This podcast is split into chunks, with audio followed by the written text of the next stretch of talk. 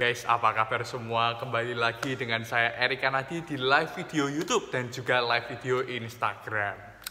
Hari ini Erik ingin menjawab pertanyaan dari para subscriber Erik tentang seputar dunia bisnis. Ada pertanyaan yang bagus sekali dari Pak Renaldo Pratama. Saya yakin pertanyaan ini relevan untuk banyak orang, relevan untuk banyak anak-anak muda atau para pembisnis-pembisnis yang sedang ingin memulai usaha bisnis.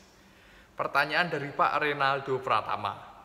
Halo Erik, tolong dong bagaimana cara kita mencikapi orang yang di lingkungan saya yang suka pesimis. Padahal saya sudah optimis untuk memulai usaha bisnisnya. Tindakan apa yang tepat dilakukan? Jadi pertanyaannya bagaimana cara kita supaya bisa optimis ketika sedang memulai usaha bisnis di tengah lingkungan yang pesimis. Memang ketika kita sedang memulai usaha bisnis, pasti 100% akan ada orang-orang yang berusaha menarik kita ke bawah. Erik yakin ketika kita mulai bisnis ada orang-orang yang tidak suka dengan kita. Pernah dilakukan eksperimen kepada monyet. Jika ada 5-6 monyet ditaruh di suatu tempat, di suatu kolam, di suatu jurang yang nggak terlalu dalam sekali. Dan ketika ada satu monyet yang berusaha naik, ketika ada satu monyet yang berusaha keluar dari jurang tersebut berusaha memanjat, maka kelima monyet yang lain yang tidak naik ini akan berusaha menarik monyet ini ke bawah. Sebenarnya sama dengan manusia. Ketika ada orang yang berusaha untuk naik, baik dalam bisnis maupun karirnya, maka bagian besar dari monyet orang-orang lain, bukan monyet maksud saya orang-orang lain akan berusaha menarik orang ini ke bawah. Oleh sebab itu hal ini Anda tidak perlu down. Pak Ronaldo nggak perlu down bila ada orang-orang yang pesimis. Itu wajar. Tetapi Erik akan memberikan uh, menjelaskan lebih dalam lagi dan memberikan tips bagaimana caranya supaya Pak Ronaldo bisa tidak mati semangatnya tetapi bisa tetap optimis. Kita perlu sadar bahwa perkataan negatif ini dapat membunuh pernah dilakukan eksperimen dalam suatu universitas, bukan eksperimen sih, ini memang kesungguhan terjadi. Jadi ada dosen yang menemukan soal matematika yang sangat amat rumit. Soal matematika ini sangat amat rumit sehingga dosen ini tidak bisa menjawabnya. Dan memang pertanyaan ini sangat sulit sekali dan dosen ini mengakui bahwa pertanyaan ini tidak bisa dijawab oleh siapa pun. Maka dosen ini datang ke kelas dan memberi menanyakan pertanyaan ini kepada sekitar 50 sampai 100 muridnya, dosen ini menulis pertanyaannya di papan tulis. Dan ketika murid-muridnya melihat pertanyaan ini, dosen ini berkata bahwa siapa yang bisa menjawab pertanyaan ini akan saya beri hadiah. Pertanyaan ini adalah pertanyaan yang sangat sulit sekali dan memang pertanyaan ini tidak bisa dijawab. Dosen ini berkata bahwa pertanyaan ini tidak bisa dijawab. Lalu murid-murid yang mendengarnya ini mencoba untuk menjawabnya ya 5 menit 10 menit mereka semua menyerah. Tetapi ada satu murid yang terlambat datang. Ada satu murid yang tidak mendengarkan perkataan dosen ini yang mengatakan bahwa pertanyaan ini tidak bisa dijawab. Ketika murid ini datang yang terlambat ini yang tidak mendengarkan perkataan negatif dari dosennya ini dia waduh ini kok ada pertanyaan susah sekali ya. Lalu dia mencatat pertanyaan ini dibawa pulang ke rumah. Semalam-malaman dia mati-matian menjawab pertanyaan ini karena dos, murid ini berpikir, ini pertanyaan ini harus bisa saya jawab ini. Karena pertanyaan ini ditulis oleh dosennya, maka saya harus bisa menjawab pertanyaan ini. Besoknya murid ini datang ke dosennya dan memberikan jawabannya. Ternyata jawabannya betul. Dan ternyata pertanyaan ini bisa dijawab oleh satu murid ini yang tidak mendengarkan perkataan dokter tersebut, eh, dosen tersebut. Sama dalam dunia bisnis. Orang yang sering melontarkan perkataan pada kita, wah kamu nggak mungkin bisa deh. Wah bisnis ini sepertinya sulit loh. Nanti kalau kamu berusaha mengerjakannya, kamu gagal. Jangan didengarkan. Karena kalau Anda dengarkan, lalu Anda simpan dalam hati, maka perkataan tersebut, perkataan negatif yang mengatakan bahwa kamu tidak bisa, bahwa ini tidak mungkin, mustahil, dapat mempengaruhi semangat kita, dapat mempengaruhi pikiran kita, sehingga kita pun mau melangkah akan sangat susah. Memang dalam hidup ini ada beberapa jenis grup orang. Ada yang namanya dream haters atau dream killers. Mereka adalah orang-orang grup orang-orang yang pembunuh mimpi. Mereka ini nggak suka orang-orang yang berambisi, nggak suka orang-orang yang bercita-cita besar. Dan ketika mereka melihat orang yang sedang berusaha naik, maka mereka akan berusaha untuk membawa mereka turun satu level dengan mereka. Bagaimana dengan Anda? Bagaimana dengan Pak Renaldo? Apakah lingkungan Pak Renaldo ini semuanya orang-orang yang dream haters atau dream killers? Orang-orang yang selalu menarik Pak Renaldo ke bawah? Jika demikian, hati-hati. Pak Renaldo perlu keluar.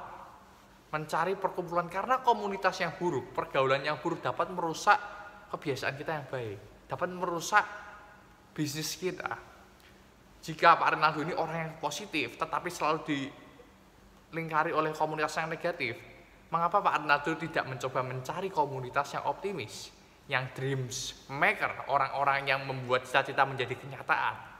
Cari orang-orang yang berambisius, cari orang-orang yang optimis tentang masa depannya, cari orang-orang yang dapat mensupport Pak Renaldo sehingga Pak Renaldo ini memiliki uh, sparing partner. Semisal Pak Renaldo ingin bercerita tentang bisnis, ada lingkungan atau ada komunitas yang dapat mensupport Pak Renaldo. Karena komunitas yang positif, baik yang satu level dengan kita yang sama-sama sedang ingin berusaha naik atau yang sudah jauh di atas kita yang bisa membawa kita naik itu sangat bagus dan sangat penting dalam karir bisnis kita. Oleh sebab itu, coba untuk Pak Ronaldo temukan komunitas-komunitas yang positif.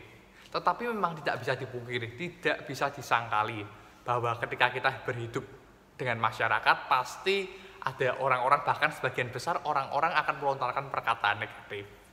Nah, sekarang bagaimana caranya untuk mengatasi perkataan-perkataan negatif tersebut? Yang pertama adalah kita perlu belajar untuk tutup mulut.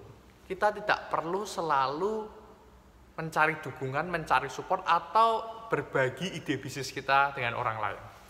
Karena tidak semua orang bisa menerima ide kita. Tidak semua orang bisa melihat apa yang kita lihat.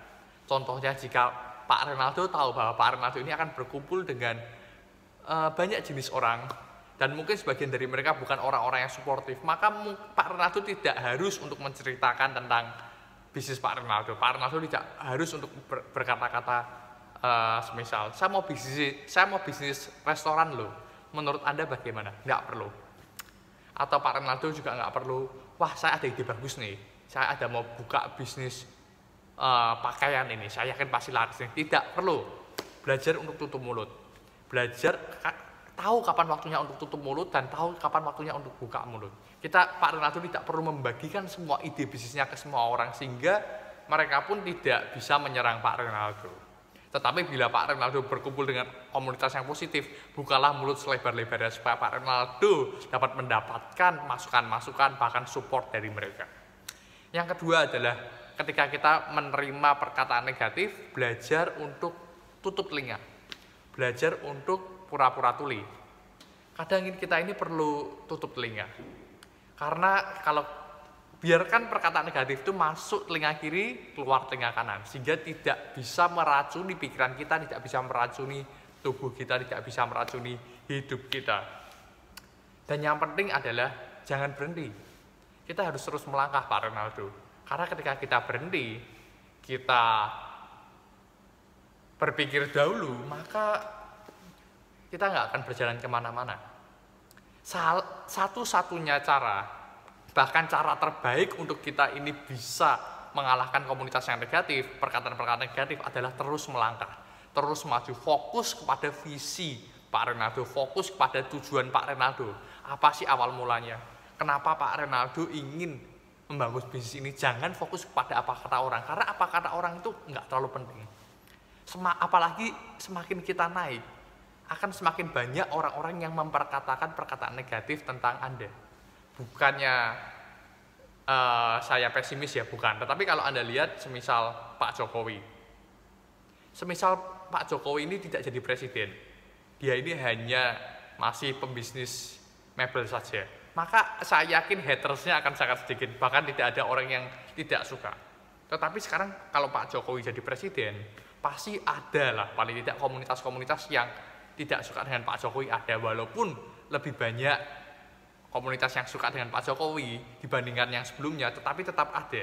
Sama dengan kehidupan bisnis kita, ketika kita semakin naik, semakin naik, pasti ada orang-orang yang memperkatakan perkataan negatif bahkan sampai Bill Gates pun seorang salah satu orang terkaya di dunia tetap ada orang-orang yang akan berusaha membawa Bill Gates turun.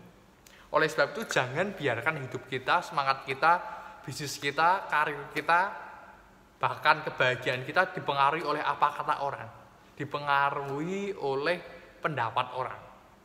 Pak Ronaldo harus tetap bisa fokus ke visi dan misi, tutup telinga dan maju terus dan terus melangkah. Harus ada komunitas positif, harus ada komunitas positif.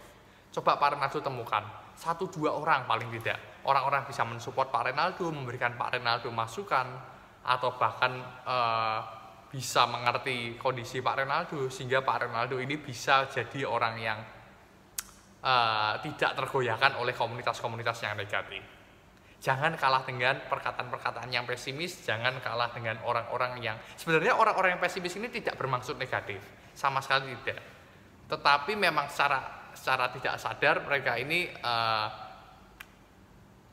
uh, berusaha untuk apa ya yang saya katakan saya bilang ya berusaha untuk dia orang-orang yang yang negatif ini sering kali tidak suka bila ada orang yang lebih tinggi daripada dia karena mereka akan merasa ditinggalkan tetapi sebenarnya mereka ini bukan orang-orang yang jahat juga bukan lebih dari itu kita juga harus belajar untuk supel sehingga kita bisa berkomunikasi bergaul dengan semua jenis orang.